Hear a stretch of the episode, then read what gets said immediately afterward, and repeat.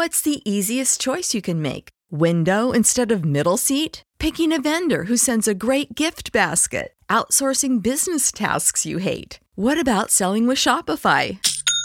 Whether you're selling a little or a lot, Shopify helps you do your thing, however you cha-ching. Shopify is the global commerce platform that helps you sell at every stage of your business. From the launch your online shop stage to the first real life store stage, all the way to the did we just hit a million orders stage. Shopify's there to help you grow. Whether you're selling scented soap or offering outdoor outfits, Shopify helps you sell. Wherever and whatever you're selling, Shopify's got you covered. Sign up for a $1 per month trial period at shopify.com slash try. Go to shopify.com slash try now to grow your business, no matter what stage you're in. Shopify.com slash try. Swimsuit? Check. Sunscreen? Check. Phone charger? Check. Don't forget to pack the 5 Hour Energy. It fits great in a pocket or carry on, and the alert feeling will help you arrive ready for anything. Now get 20% off when you use code 5HE Travel at 5hourenergy.com. Expires April 30th. One time use only, not valid with other discounts. Remember, visit 5hourenergy.com and use code 5HE Travel to save 20%. Hey, it's Monique. Welcome to episode 65 of the show. I hope you're having a good day. Thanks so much for tuning in. So, with the Brown Vegan Podcast, I love to share strategies on how to embrace a practical vegan life to make this a lifestyle change and not just a simple diet to lose weight. You can find out more about what I do and how I do it at brownvegan.com. And you can also follow me on social media. I'm Brown Vegan everywhere, and that includes YouTube, Facebook, Instagram, and Twitter. I have another guest for you today. I have Michelle from World of Vegan. And we just talk about how you can finally ditch the dairy. I know dairy is a struggle for so many people. And so in this episode, she's going to break down why you should do it. And we're going to also talk about some strategies on how to do it as well, because that's important too. You know, it's not just telling people why they should do it and then leaving you hanging. We want to also go over how you can make that happen for yourself we also talk about vegan relationships, her vegan wedding. We talk about why it's not a bad thing when companies come out with vegan versions of popular products and things that people will recognize. So yeah, um, it's just great. You know, I love doing this podcast because I get to connect with so many people that I probably wouldn't be able to see or talk to outside of social media. So this is just a great platform to do that on. And I just highly recommend that, I guess is my vegan tip of the week, is to find your community. Make sure that you connect with like-minded people. You can use social media to find people locally. And also you can use meetup.com. Um, just go in and put your zip code and find some local vegetarian and vegan groups in your community so that you can get the accountability that you need. It's always helpful to be around more seasoned vegans if you're somebody who's just getting started because it just makes the process so much easier for you. So, yeah, I guess that's a vegan tip of the week. I actually didn't even have a tip before I started recording, but that is the vegan tip of the week. Find that community and make it happen. So, without further ado, let's go ahead and jump right into the conversation with Michelle. And you can get all of the show notes and everything we mentioned at brownvegan.com. So, as always, I want to find out why you decided to become a vegan. Let's see. My vegan journey started a long time ago. Uh, ever since I was young, I was a huge animal lover, but of course, grew up eating animals, drinking milk, all of the things that most of us grew up eating. Um, and when I was pretty young, I was around eight years old when I just kind of made the connection between uh, the food on my plate being an animal. Like my mom made some offhanded comment, like, "Oh, did you know that lamb is like we're eating lamb tonight, and we just watched that lamb in the video?" And I was like, "What?" I was, this is the same really slow. I was really slow to make the connection of what I was eating. But yeah, that at that moment, I kind of pushed my plate of meat away, and my mom was like, "Well, that's called a vegetarian." So that's kind of how the whole food journey started because I just like became a little bit more conscious and then when I started learning about factory farming, I got kind of passionate about advocating for for vegetarianism because I thought a lot of people just don't know that this is happening, like me, like had no idea what's happening behind closed doors. Um, and then in college, I actually was at a used bookstore and just picked up this book called Animal Liberation by Peter Singer. It was written decades ago, um, but I just read it having no idea the significance, and it, it, outlined just the factory farming industry, the dairy industry, all the stuff that's happening to animals, um, just on a on a regular basis in our society. And I was horrified, and I was like, okay, I'm gonna go vegan. Um, and then it took me a couple months to kind of fully get there, but uh, then there it was, and that was in college. Okay, it sounded like, of course, you had already made the connection as a kid because your mom was like, okay, we're having lamb. so you made that connection. Do you think a lot of times we don't make the connection because we use different names to identify our food and we don't see it with the face? Like, you know, a lot of times in America, we don't see fish with a head on it.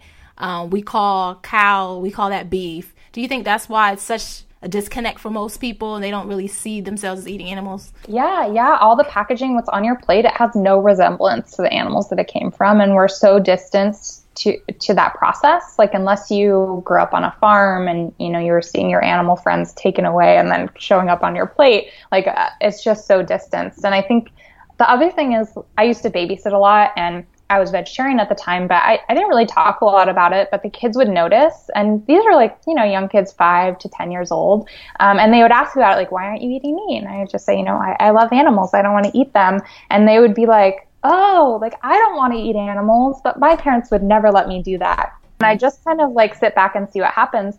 And there's a point in these kids where they say, "Oh yeah, I don't like that either. I don't want to do it." And then when their parents say, "No, that you have to eat this way to be healthy or whatever," they just forget about it and they lose that point of, of innocence. Like the decision has been made for them, so they never actually make the decision on their own. Um, and it was it's just I've seen that with so many kids. Yeah, and it's, it's interesting to just kind of see that process from the from the other side. Yeah. So your mom, it sounds like she was supportive of it, or she didn't really have much to say. Is it kind of like she made dinner and she just didn't put the meat on your plate when you were growing up? Uh, yeah, my parents were pretty supportive. They um they never told me I couldn't do it, but they told me just like, okay, well, you're to be making your own food if you don't want to eat what we're making. So I'd eat a lot of cereal and a lot of pasta, and I just became like pretty independent on it, on that front early on. And my mom would still just make sure I ate a lot of vegetables and things with nutrients. But yeah, my mom was always a pretty health minded, and then yeah, I think they, they thought it would be a phase. Yeah, I'm sure. so they probably just thought, oh yeah, like let her do her thing. But that I it never ended. Um, and yeah, when I was a vegetarian, I ate a I was always very picky, so I ate a pretty limited diet. I ate a lot of pasta, a lot of a lot of cheese, a lot of yogurt, a lot of dairy, a lot of cereal, like pretty bland, boring stuff when I look back now. And it wasn't until I switched to vegan in college that I was like, okay, what am I going to eat now? I want to be healthy. And then I just this whole world of incredible food opened up to me. And that's when I became really passionate about food and cooking and just like the whole world of plants that's open to us that I had just never discovered. And most people haven't discovered. Like my husband, he's from Ohio and um, he's moved since here to California where we live together. But his whole life in Ohio, he had never seen a full avocado or kiwi or mango. Like those were just not part of anything he was ever grown up around. And I was like, what? Like these are staple foods, but it's equally shocking how I who had a pretty a pretty like varied exposure to foods living in California still had never eaten so many things. Mm-hmm. Uh, that now are just like a regular part of my diet. Yeah. Yeah. I feel like, yeah, I think that's true for so many people. Like we grow up eating the same five or six fruits and vegetables. And then that's why when people decide to be vegan, they're like, what in the heck am I going to eat? Because yeah. I don't eat vegetables that much now anyway. So I definitely agree. It's something about veganism that really forces you to uh, look at uh, other options and see what you can do to make this work. Because I was a vegetarian too, and I feel the same way. I ate a lot of cheese. Uh, I just ate a lot of pasta. I still eat a lot of pasta though, so I'm not even gonna pretend yeah. I don't. but um, yeah, I felt like that too. It was more definitely more variety as a vegan, which is the opposite of what most people think. yeah, it, it shocked me. I thought, oh my gosh, I'm gonna be doing such a sacrifice, but I'll do it for the animals by going vegan. and then yeah, lo and behold like it's so crazy how karma kind of works itself out. Like you're doing something good for animals or your body, the planet, whatever your reason, and then everything starts working in your benefit and you start finding just incredible food and just like this whole world of amazingness opens up. Yeah. So when you were in college and you decided to go vegan, um, were you living on campus or did you have your own space at that point? I was living off campus, so I had my own space. Um, yeah, and at the time I was already a huge animal advocate. I had started a little animal rights club on campus, and um, I was I was pretty active with like the local animal advocacy scene. So there were other people around me that I knew who were vegan, um, and that really that really helped out a lot. But yeah, I could go to the store and kind of get my own stuff at the store. But at the same time, um, since I was very active on campus, I I started advocating a lot with the dining halls and working with them to make sure that they would offer really amazing vegetarian and vegan options. So I think like at the tail end of my college college time, that stuff started popping up, which was really exciting. They'd even like label things vegan in the cafeteria, which was pretty awesome. Oh, that's helpful. And that was yeah. ago. That was before it was cool. oh yeah, because it's cool now. You're right. Because I would even say like six years ago that wasn't cool. So yeah, that's yeah. Dope. that is dope for sure. So I know you mentioned your husband. Was he a vegan when you met him, or did you did you uh, force him, like people say? Did you force him to do it? you better do this. oh my gosh, I don't think anything could work out if you force someone to go vegan. So true. Um, no, actually, when we met, we met at the beginning of college, and neither of us were vegan. I was vegetarian, um, but uh, and he was just like you know normal meat and potatoes Ohio boy. um, yeah, and then I went I went vegan. I would always like I would hold like movie screenings on campus showing like Earthlings and stuff like that. And he was in my friend group, so I'd try and get him to come. and he never came. And then just one day, like at uh, someone was did the, this challenge, like, oh, I bet you can't do it. Oh, well, we're going to show you that we can. And so him and a couple other friends like tried going vegan. And then as soon as he did, he was just like, kind of started opening his eyes to the information. Like he'd watch stuff that I sent him or like watch a documentary, read some stuff, and he was like, oh, okay, you know, I feel good. The food's really good. Uh, now I, am seeing all of these issues that I I'm behind, so I'm never going to go back. Um, which was uh, pretty cool. And that was really soon before we started dating, so that ended up working out really convenient. Oh yeah, that worked out for sure. did you date? Yeah. So in the past, were most of the guys you dated not vegan, or how did that look for you? I can only imagine. Yeah, one hundred percent. Um, none, no one I have ever dated in the past besides Dan was even vegetarian, um, or or just had had no interest in these issues, or had, had never really considered food, and and being with them didn't really make them change those thoughts because uh, I wasn't really like I was just living my life, they were living their life, and you know we were together. Mm-hmm. But um, yeah, I think it was just like I had always assumed growing up growing up for most of my life, I was the only vegetarian. I didn't know anyone else who was. So I just assumed I'm doing these for things for animals and no one else is or will. I just thought like this is my own crusade. Um, and it wasn't until like much later in, in college and beyond that I started seeing so many other people kind of waking up to the issues.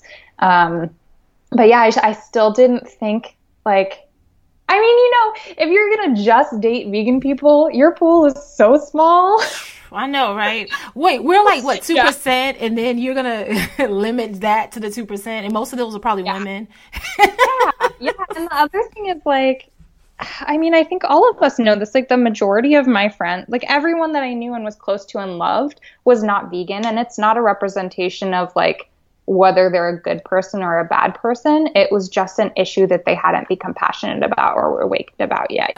So fascinating, like how people who I've been friends with forever. Like they've seen me be vegetarian or whatever. Like I've been posting stuff forever, but I never push. I never like bring it up with them. And like years, even decades later, I'll get like a message from someone like, "Hey Michelle, like I'm thinking about trying this vegan thing. Can you tell me how to do it healthfully?" And I'm like, "You see, you gotta find it on your own. Like you just got." Mm-hmm. Gotta find it in your own time. You gotta want it. You you can't like push this stuff on anyone. And I think like by far for me, um, the biggest impact that I make is not by sh- showing people like this is the way, but just by stepping back and being a resource for people who are ready or who are interested. Mm-hmm. That's exactly how it's supposed to be. I love that. So let's talk about your vegan wedding because I know you got a lot of press when you did your vegan. I feel like you did. Am I right to say that? Like yeah, it, it ended up getting on Martha Stewart's website, so that was like pretty crazy. Um, it, PETA reached out and asked if they could like pitch my vegan wedding to um, the Martha Stewart magazine or some other outlets. So that that was like, whoa. like hell yeah, let's do that. like permission for this. He was not happy, but he you said your husband wasn't? He's he's like uh, not he's private. Yeah, he's private. So he he gets in my videos sometimes and and I definitely like find ways to sneak him into things, but he's always like a little uncomfortable about it. So what? Okay, because he was already at this point, he was already vegan. Of course, you were vegan. Yeah. So yeah. how did it look for your guests then? Because you, like you said, most of the people you know aren't vegan. So uh, did yeah. you? How you got to tell me? How did this look? how did you plan it?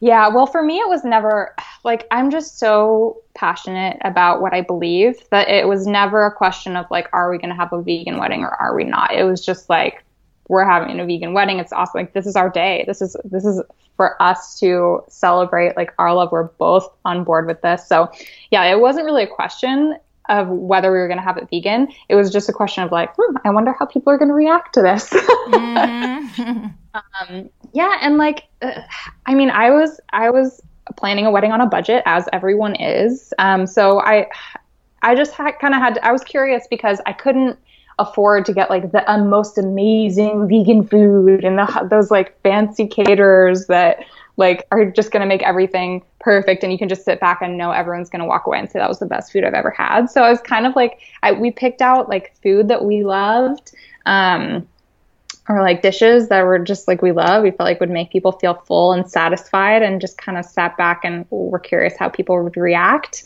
Um, and people knew, like I think we, t- I can't remember if we told people. We didn't make a, a big deal, but like word got around that it was going to be a vegan wedding. So we definitely had like some family members being like, "Oh well, we're going to eat before we come." but don't look, don't we do that anyway though? And all our whole life is about eating before we go. So whatever, they'll be fine. yeah, I'm like yeah, you go do that. Trust me, you're to want to eat this too. So I hope you're ready to stretch the belly out. um, yeah, and then afterwards, like people loved it. People like wrote us afterwards being like, wow, I had no idea vegan food could be delicious. And like, this was not fancy vegan food. This was like, you know, potatoes and pasta with a pesto sauce. And like, there was, there was nothing super fancy there. It was just good. Food. And they, it was familiar, they, right? It sounds familiar. Just regular stuff they already eat. That's what it sounds like. Yeah. And then we had fun with dessert. Like we, we really did. Uh, we had a we have a local bakery, Timeless, in, in Oakland that we lived right around the corner from. And that was one of the things that I was like, okay, let's splurge a little bit here because it's kind of, I feel like it's donating to a charity, you know, like by supporting a local vegan bakery, I was like, let's do this. Mm-hmm. So, um, so we had just like ton, we had like vegan donuts and cupcakes wow. and, um, Rice Krispie treats, like all these things that people are like, how do you how do you make this vegan? and then you wanted, of course, your cake and your desserts to be good anyway. Yeah, yeah. So I, I see that. I see that. Although we had, there's so many options for that these days. Like even Whole Foods makes vegan cakes. Like uh, doesn't Safeway like now carry a, a vegan cake? Not one you'd serve at a wedding, but I don't know. You could dress it up. yeah, they do. I have never actually seen it in person. I've only seen it on social media. Yeah, yeah. and I live right by a Safeway. I've never seen it in there. So I guess yeah. it depends on where you are. Yeah, yeah, but for the wedding, like the food was actually the easy part. Um, like we worked with a caterer that had never done a vegan wedding before, so we kind of had to just like send them some recipes. But the chef was, as any good chef was, he was just stoked to take on a, a new challenge and killed it. Like it was awesome. Um, some of the more challenging things with planning a vegan wedding is when you go beyond the food. So you're thinking about avoiding silk in your dress and avoiding the, those like any animal products or wool in the guys' outfits and getting shoes that are not leather. So um, we we kind of went like to the to the all out end of the vegan wedding spectrum mm-hmm. uh, to make sure we were just not harming animals in any way throughout the whole process which was it was really fun for me because it's just a passion of mine and i knew i could use my wedding to create a resource that would help other people planning theirs so it would be a little bit easier for them um, so that was really fun. Yeah. yeah, I want a link. You have to send me the link so that um, yeah. all the listeners can go and check out all of the vendors that you use for that because I know that's like super important. And it just kind of goes back to what what veganism is overall. It's like a lifestyle. It's not just your diet. So mm-hmm. um, I think that's really important. So make sure you link me to that so that I can yeah, take, it, take a look at it. Yeah. Yeah. And if anyone's listening, you can just go to worldofvegan.com and search wedding and it'll pop right up. Um, but I will definitely send you a link. So another, like the main reason I wanted you on the podcast, like the biggest part is to talk about how to transition away from dairy. That's such a hot spot for so many people which is why they say, oh, veganism sounds cool. I won't eat meat, but the dairy. Well, how do I get rid of the dairy? So, first, let's start off by talking about why dairy is such an issue. Why should we care about? Because a lot of times people say they love animals, but they still consume dairy. So, why is that an issue as far as um, what does that do to the environment? What does that do to the animals? And I also want to talk about some steps that people can take to transition away from dairy. Yeah, definitely. Um, it's such a big topic that I've been focusing on a lot for the past few years.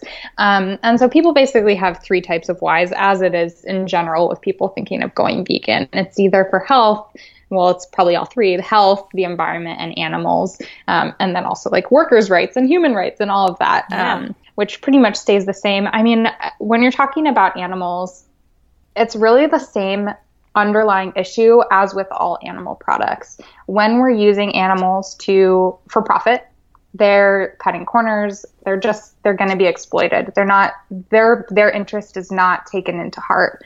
Um, and in the dairy industry, you just see this like cause so much suffering. So a lot of people don't realize that to get milk, a cow has to a mother a cow has to become pregnant, and then she's producing that milk for her baby, of course. Um, but in the dairy industry, if the baby's drinking the milk, that's less milk for humans. So they actually take the baby away often within like a day or two, sometimes even less after he's born. They'll take the babies away from the mothers, which is like the number one thing that just makes me. I, mean, it's not even like direct physical abuse, but just like the emotional crushingness of thinking about that. And like you, I'm sure as a mother can can relate more than more than anything. I'm not even a mom and already I'm like, "Oh, the cows will like bellow out for their young. They'll they'll cry. Sometimes they won't eat for days. They're just heartbroken. They've carried these animals for 9 months and they're just like humans and um that's just heartbreaking. And that's just like the beginning. Like there's so many things we could go into, but and the dairy industry, the male calves have very little value, so they're often sent to, to veal farms or they're just used for veal. Sometimes they're slaughtered immediately for veal. Um, and the female calv- calves are um, put in little crates and raised up to have to be go through the same process of their mothers, which is just getting impregnated year after year have their babies taken away and then they're hooked up. They're not just like milked by hand. Like we have this vision of like the farmer on his overturned pail, like milking a cow. Mm-hmm. But no, they're like, they're hooked up to these mechanical milk machines that irritate their udders. They get mastitis. They're, you know, a lot of, in a lot of these situations, they're given hormones to make them produce more than they ever have before. So they're just, their bodies are just not built built for this. And this happens year after year until oftentimes they're so depleted that they're just useless to the industry anymore and then they're sent for slaughter. So mm-hmm. it's just it's just heartbreaking all across the board. Definitely. So yeah, anyone who loves animals or who just doesn't like cruelty, I think uh, th- there's like an inherent issue with with the dairy industry then because it's it's really it's really a, an awful place for the animals. Um, so yeah, that's that's the one thing. Which is huge. Kind of, yeah. Yeah. That's kind of what what led me on this path because I'm such a huge animal lover. But for a lot of people out there, like my family, a lot of people that I know just aren't aren't, aren't huge animal lovers. So if you're not a huge animal lover, don't stop listening. Uh, well, you know what? Here's the thing, because I feel like yeah. for myself, I don't really. I'm not someone who wants to have like a lot of pets. I'm not someone who probably would spend a whole lot of time at the sanctuary. But I do have a respect for animals. I don't even really consider myself like to be the most you know the the biggest animal lover but i became vegan for animal rights though so i mean i wouldn't right. even discount that i wouldn't discount it at all um, i think yeah. it's it's still it's still um, on a human level it's just we can all relate to that, even if we're not animal lovers for sure. Yeah. So, right. Yeah. yeah. Go ahead. I'm sorry. Even, even uh-huh. when you say like animals were put here for humans to eat, like even if you believe that there's nothing natural about the way that we're uh, factory farming animals today. Like the 99.99% of meat and dairy on the shelves is coming from the most unnatural situations you could possibly get. Yeah. So what about the people who say, okay, what if my milk is coming from my farmer? I know him down the street. He is sitting over, sitting on that pail that you talked about.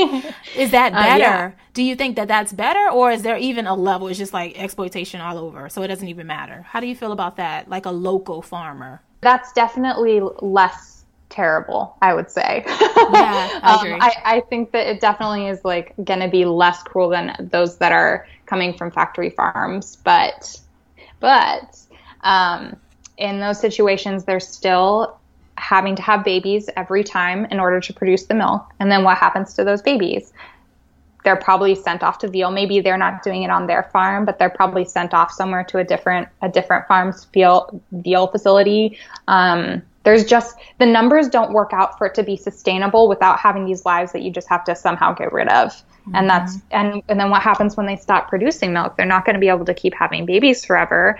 Are they just going to like have a sanctuary area on their on their property? Maybe if they're really, really, really committed. Um, but in most cases, no, they're then sent off to slaughter. So while they may be treating these animals well, that while they're in their care, there's still these inherent issues that that um, the separating the baby from the mom, what happens to the baby, like the males, that they're probably just outsourcing that to someone else, but they're still contributing to like these these lives that are that are created just for the purpose of us using them, and oftentimes that creates problems.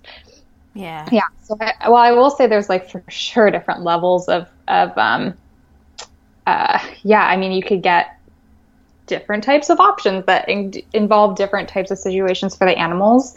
Um, but if this is something that bothers you and it bothers you that to see animals exploited, I would say like why why bother? And we'll talk about that in a second. But like why bother? You can get all of this stuff from plants that's healthier. It's better for the environment. But it's kind to animals. Like there's just no reason for us to be doing all of this in the first place. Yes. I kind of cut you off, but you were going to give us another reason for people who aren't animal lovers how they should look at this as far as why they should ditch the dairy. Yeah, so I think the reason that most people are moving away from dairy in this day and age is because of health. Um, for a number of reasons. I mean, dairy can be a contributor to a lot of just things that we deal with. It could be acne, it could be digestive troubles, it could be like um, skin issues. There's a lot of just like chronic um, ailments that people deal with on a day to day basis and just assume that that's part of life.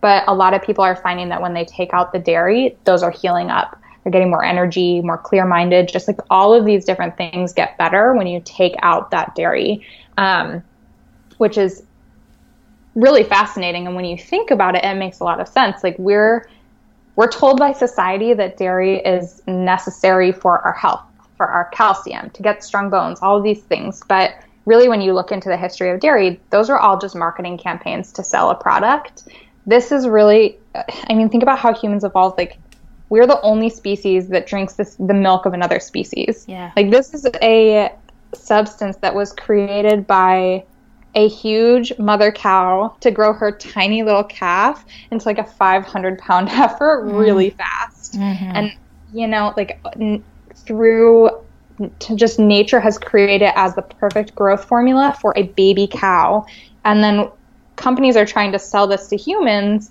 and it's just not designed for us. So our bodies are are for some of us they can digest it. I mean more than 50% of the world is lactose intolerant to begin with, so they don't even have the enzymes as they get older to digest milk. But for those of us who can like sure, we we're tolerating it, but it's not optimal for our health. And it's certainly not needed for our health as as marketing campaigns lead us to believe. Yeah, I totally agree with you. And and it is silly when you think about it, the fact that we're drinking and eat, consuming dairy in adulthood, and cows don't even do that. So it's like that doesn't yeah. even make sense. But that goes back to what you were saying. I mean, it's so much money at stake. They're making so much money. So um, yeah. um, we're just marketing it as a product because that's exactly what it is. It's a product. So I definitely agree with that. So, what do you recommend? Because I know you want to get into that. Some recommendations for replacing dairy, or do you feel like it's one of those things that you need to replace, or do you just need to completely eliminate it? How do you feel about that? Um, yeah, I, I'm all about replacing. I if there's something that I've learned to love, just cutting that out completely is really difficult. You know, you have to that that's that's a sacrifice, but there's not a need to sacrifice in today's world. Like if you're just looking for replacing like a a glass of milk. You've got almond milk, soy milk, hemp milk, cashew milk, like flaxseed milk, oat milk. There's so many types of milk you can replace it with that are cleaner and healthier for you. Um, and then, I mean, the other thing is like when you look at cheese, which uh, you probably experience this too, but the biggest thing people say is like, "Oh, I'd love to go vegan or I'd love to give up dairy, but I could never give up cheese." Right? Like, mm-hmm. we have this like we have this attachment to cheese, and actually, when you look into the science of it, it makes a lot of sense because in cheese, casein, which is the protein in milk, is super concentrated. And actually, when the when the body digests casein, it releases these things called casomorphins, which are morphine-like chemicals that enter the bloodstream. They pass to the brain and they attach to opiate receptors, and that causes that like feeling of pleasure. So this happens like nature wanted this to happen so that baby cows were getting this feeling of pleasure and wanted to keep coming back to their mom for more milk. But we're like taking that milk, giving it to people who don't need to feel addicted to it or don't need to feel attached to it, and then we're condensing it into cheese and then giving that to people. So like it's no wonder we're really really attached to cheese. Um, but yeah, just like with milk, it's we have so many plant-based cheeses on the marketplace now. Like there's fancy field roast Chao slices that you can get at the store. You think um, they're fancy? Okay, That's my favorite. Miyoko too. yeah, Miyoko's is fancy. She's definitely fancy. Yeah. Um, but then also you can make your own at home from nuts like cheese sauces, mac and cheese. Like there's, you can just get so creative and and find ways to replicate the flavors, the creaminess, the color with turmeric or whatever. That anything it is that you love in cheese, there's no ways to make that in a healthier, kinder, more sustainable way. So why not? Yeah. yeah. What's your favorite um, cheese that you can buy in the store? That I can buy in the store. Um, gosh, I for the longest time like Daiya was the main option. So that that probably pay, plays the biggest role in my life for for a non-dairy cheese. Um, just like the shreds that I can use to make pizza or grilled cheese sandwich, or I could put it really in anything. But now that there's so many options, I love Miyoko's for like feeling fancy with a glass of wine and like yeah, and it's like not even something I did before I went vegan. Like I was never someone who would sit around eating fancy cheese, but now I'm just like because I can, I will. exactly right. I, I, feel like cheese has come a long way since I went yes. vegan. Don't you? Yeah, I know you agree. There was that. nothing. There was nothing. Like it. Gosh, when I went vegan, like I think Daiya was just coming out a few years later, but before that, like they had this like rice cheese American slices or something that probably had casein in them. Like they weren't even vegan, but they were dairy. I, it was just bad. Like it didn't melt, it didn't stretch. Like it was just like these like rubbery, flappy pieces of I don't know what. Yeah, it's come That's a long funny. way, and like it's a really exciting time because we're just at this explosive period where it feels like every month there's a new brand or a new variety from the brand like that's launching in stores. So there's really something for everything. There's ones with really clean ingredients. There's ones that are a little bit more processed. There's like just anything you there's fancy cheese, there's spreadable cheese, there's like there's like 50 cream cheeses that are now vegan. Like everything you could ever want exists or you can make it yourself. So it's really exciting time. Yeah. Yeah, I agree. Getting... Once you transition, are you always stuck with the vegan cheeses? Can you eat something else instead? Yeah, not at all. You're definitely not stuck. I know for most people, it's just easier to transition or to, to go vegan when you're just able to take what you're used to and replace it with whatever you find at the store. That's the vegan option. So it's convenient. It's by far healthier than the other alternatives. So even if it's processed, you're still doing a, a step in the right direction for your health um, most of the time, many m- much of the time. Um, but then there's always opportunities to continue kind of progressing and try new recipes and try new things to get cleaner and cleaner. And what I see with a lot of people and myself is that it starts out. Um, you're kind of like in this honeymoon period with vegan products where it's like vegan cupcakes, vegan cheese, vegan vegan ice cream, like trying all the things that you can find at the store because it's just exciting that they exist. Um, but then like when you start eat, making some stuff yourself and just cooking more at home, cooking more from scratch, and you realize how delicious the food can be, you also start to feel how good you feel when you're eating a lot more just like kind of whole foods ingredients and that's that's just makes you want it more you know? Like making smoothies in the morning rather than you know having coffee and a bagel with cream cheese. It, you just start to feel the difference of that. So i see a lot of people and myself kind of progressing towards a more and more like whole foods powered diet for sure. Yeah, and it's always good to me just to have that option though because that's one of the things yes. that people are concerned about. They're like, "Oh, there's so much li- there's no variety being vegan." But if you incorporate some of those, you know, uh, alternative products along with your whole ingredients, you will have um, a lot more options. So, I agree with um you know, I think we just kind of evolve as we as we move forward in this journey, you know, like you like you said. So we it's it's definitely important to see that it's not as bad as we think because you're eating yeah. something that's processed. It's like, no, this is actually better than if you were eating conventional cheese for sure.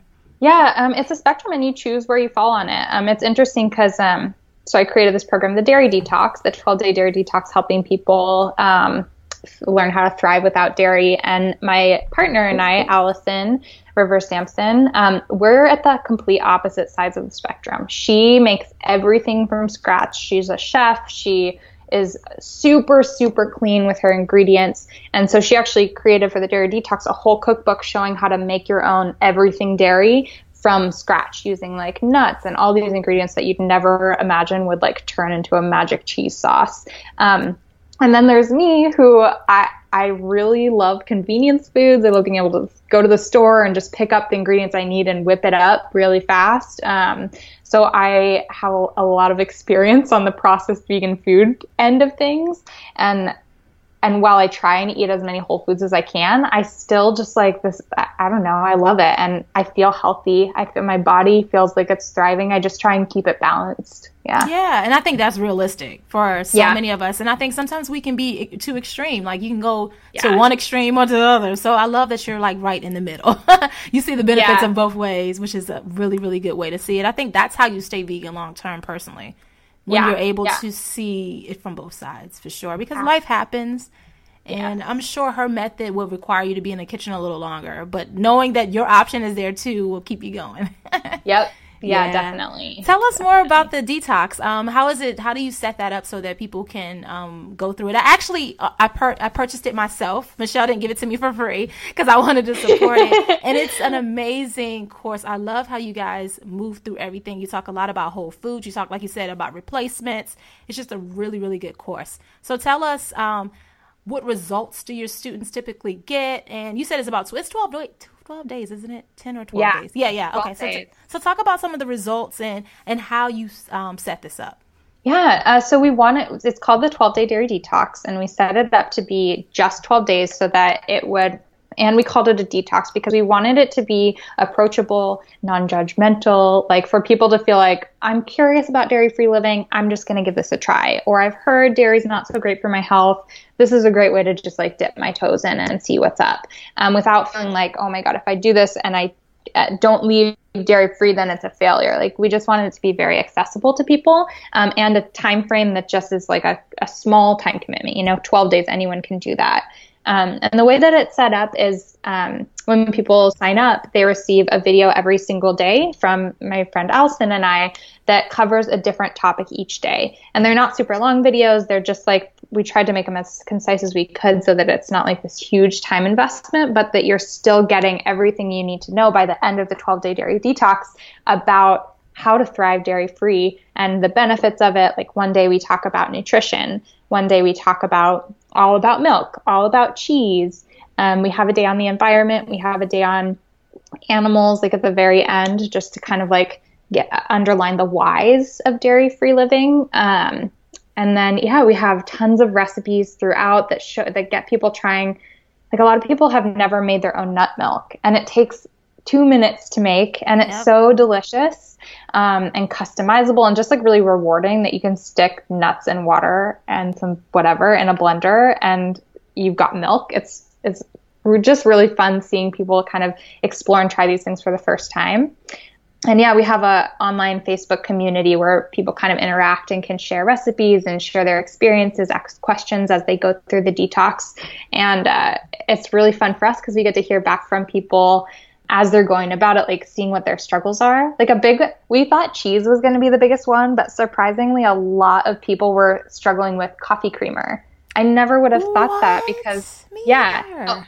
Huh. By the vast majority of people were asking about coffee creamer, which is so interesting to me because I go to the store and I don't even drink that much coffee, so it's not something I even look for. But I always feel like there's a million vegan coffee creamers on the shelf. Like Same, you've yeah. got your caramel coffee creamer, you've got this and this and this and this. So I, I never would have thought that would be a struggle for people, but a lot of people just never looked in that part of the store before or never like don't know which to try because there's so many or have never thought about oh you can just make your own um, so it's really cool to see people be like I can almost do this, but I, I feel like I can't live without this coffee creamer. And the ones I've tasted are super nasty. And like by the end of it, with a little bit of direction, they're like, "Oh my god, this is so much better than the cow milk when I was drinking before." Yeah, yeah. you know, a so, lot of the the conventional ones, as far as I know, not all of them, of course, but some of them are vegan they're not made out of uh, dairy. I don't I, don't quote me on it because I I, I don't know right. exactly. I don't they're drink like coffee. so fake that they're vegan. Exactly. I know. Isn't that bad? I know it's so bad. Seriously, but um, I don't know the ones offhand. But I remember when I was researching it a long time ago. I remember thinking, oh, okay, that's vegan already. Okay, cool. It's like an accidental vegan list or something like right. that. So.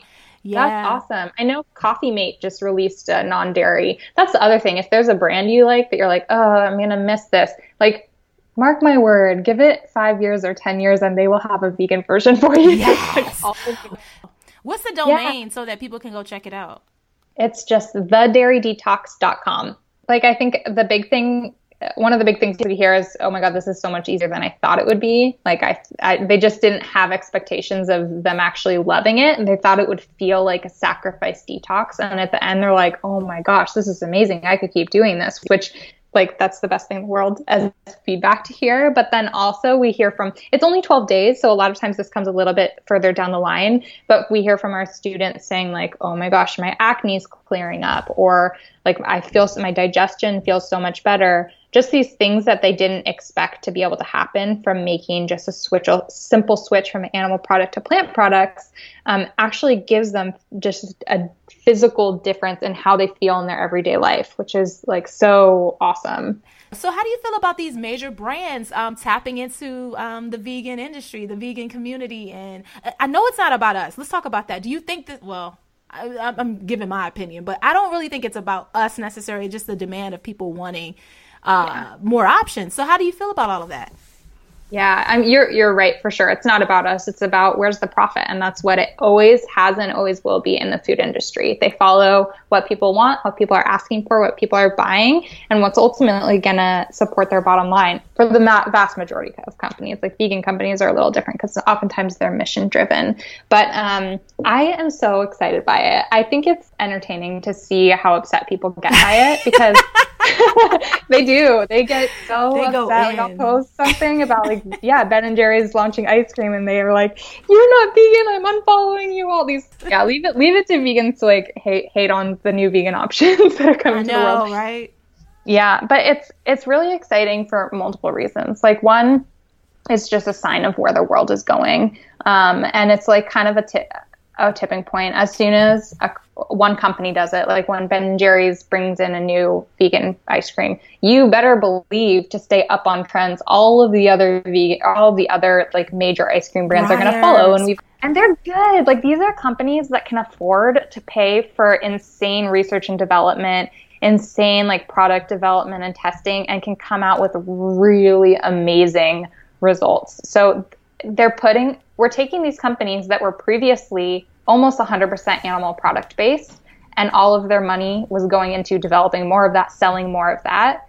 And suddenly they're going to be spending a, a significant portion of their money reallocated to creating vegan products. So it's, it's and and they're going to be have more money and marketing behind them than little vegan companies ever could. Yes. And i've already seen that like i watch a lot of youtube videos and I saw um, recently Ben and Jerry's was running YouTube videos, and they were running these. So they're at YouTube ads that would show up before you watched other videos, and they were vegan ice cream cooking videos. They weren't even like really about Ben and Jerry's. You'd see that at the end, mm-hmm. but it was showing a vegan recipe. Like, and they're paying for massive, huge ad campaigns. Yes. And I'm like, that's exciting. Yes. Previously, the only way to get that out there is by people with like us donating to an organization like Mercy for Animals, mm-hmm. having them create the video and them advertise it. Like uh, and now there's these huge companies advertising it for us. It's just so r- really crazy exciting to me. And then just the other part of it is just accessibility. It, for someone to say, "Oh, but you should support this little small vegan brand that's seven dollars a um, a container," is just coming from an extreme place of privilege. Most people do not have access to that. The vast majority of people are not shopping at that store. And if they are, they're not about to throw down seven dollars of their hard yes. money on a thing of ice cream when they could get a, a three dollar thing over here that's twice as big that they know they already love. Yes, um, yes, yes, yes. So, that's yeah. exactly my feeling. Like I think that's the biggest part that makes me so excited about all of this is just making it accessible to everyone because not everybody yeah. lives near Whole Foods, and like you said, not everyone wants to pay that. So yeah. being able to make it, and I'm not saying in a way that I'm trying to shut out the, the vegan companies because I definitely prefer them, but not everyone can get to that. So let's just do what we can to make it easy for everyone because I think yeah. one of the biggest barriers about you know people being vegan is because they feel like it, it lacks convenience. So if we can make it convenient, let's let's do it. yeah, do and that's it. the thing about people worry about it taking away from support from the vegan companies, and I think it's the opposite. Um, you know, with with tides, all boats rise. Like as it becomes more convenient, suddenly more people can go vegan, and then more people are there's there's this huge new like audience that are also interested in these fancy or these like more niche products. Yep. Um, yeah. Yeah, that's exciting. I'm, ah, I'm I love it. Yeah, I'm so glad that we're talking about all of this because this conversation is just so, so, so important. And um, yeah. yeah. What about uh I know we've been talking about dairy, but how do you feel about like Beyond Meat being in the the meat section, which is crazy like the patties they're just right in the meat section. Have you seen that yet? Yeah, it is so exciting. I think that's one of the biggest hindrances to, or biggest things that's keeping vegan from being mainstream is you have to shop for these items in a completely separate area of the grocery store. Like, you don't just go to yogurt and see all the yogurt options. Like, you have to specifically go to the vegan area of the grocery store to find vegan yogurt. So, someone who's not all the way vegan and already committed to shopping there is never going to try it. Yeah. And finding ways to integrate these products into where we're already where people are already shopping so that then they can make the de- decision like it opens the doors for people who are not all the way there yet to start trying things. So important. Um, I think the biggest impact that we can make soon is not from people who are vegan, but it's from people who are starting to eat vegan things and starting to try vegan things. Um, and it really, I think we really do do a disservice when we try and build this build this wall around this perfect vegan circle and keep everyone else out. Like, oh, you eat this, then you're not vegan, or whatever. You're not vegan enough. Like, it just does this huge disservice to because then no one's going to want to eat any of that stuff. no, you're right. Absolutely. If people feel like it's never good enough, they're not even going to try. So that's yeah. why we have to be the voice of uh, compassion. You know, the same amount of compassion we have for animals, we need to have that for people as well. So it's yeah, it's the same thing. I mean, because I feel like sometimes people don't remember how they used to eat before this. It's like, dude, yeah. you did not. You were there. you were right. and, yeah. and when people were coming at you crazy, it made you resent it more. Not it didn't push you towards it. So yeah, I definitely agree with that. But what other tips do you have for someone who is thinking about transitioning? And before we wrap up, yeah, I want to know that. I think my number one tip would be just try.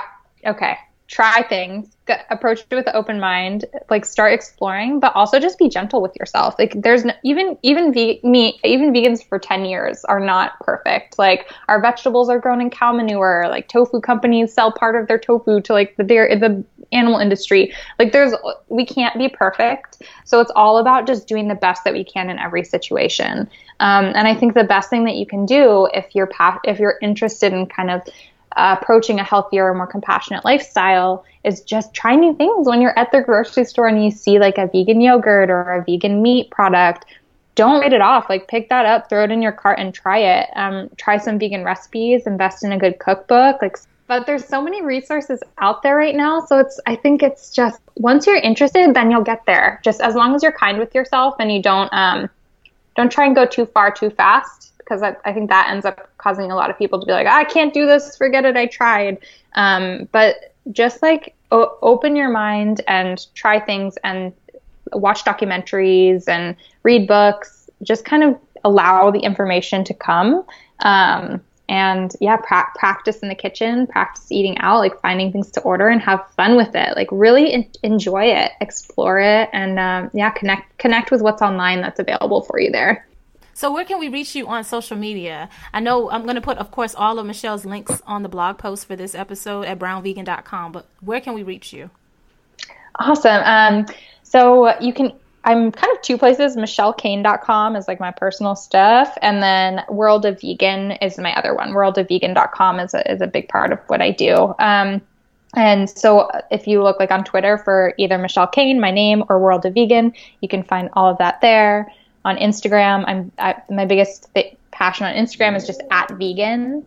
Um, and then I make vi- new vegan videos every single week that I publish on YouTube on the World of Vegan channel. Yes. Thank you so, so much for coming on the show and sharing all of your information. I know this is going to help someone else, and I know it's going to help them ditch the dairy and at least see how unnecessary it is for sure. So thank you for your time, Michelle. I really appreciate it. Thank you so much. It was so fun getting to chat, especially since we've been like kind of making videos alongside each other. I know, right? really for so long. Like I've been watching your videos for so long. It was really fun to get to talk today. Yes. So thank you. You're welcome. Thank you. Thanks so much for listening to this episode of the show. If you enjoyed it, be sure to rate the podcast five stars on iTunes. Also, don't forget to get all of the show notes and resources we mentioned at brownvegan.com. Thanks so much for listening, and I'll talk to you next week. What's so special about Hero Bread's soft, fluffy, and delicious breads, buns, and tortillas? These ultra low net carb baked goods contain zero sugar, fewer calories, and more protein than the leading brands, and are high in fiber to support gut health. Shop now at hero.co. Swimsuit? Check. Sunscreen? Check. Phone charger? Check. Don't forget to pack the 5 Hour Energy. It fits great in a pocket or carry on, and the alert feeling will help you arrive ready for anything. Now get 20% off when you use code 5HE Travel at 5hourenergy.com. Expires April 30th. One time use only, not valid with other discounts. Remember, visit 5hourenergy.com and use code 5HE Travel to save 20%.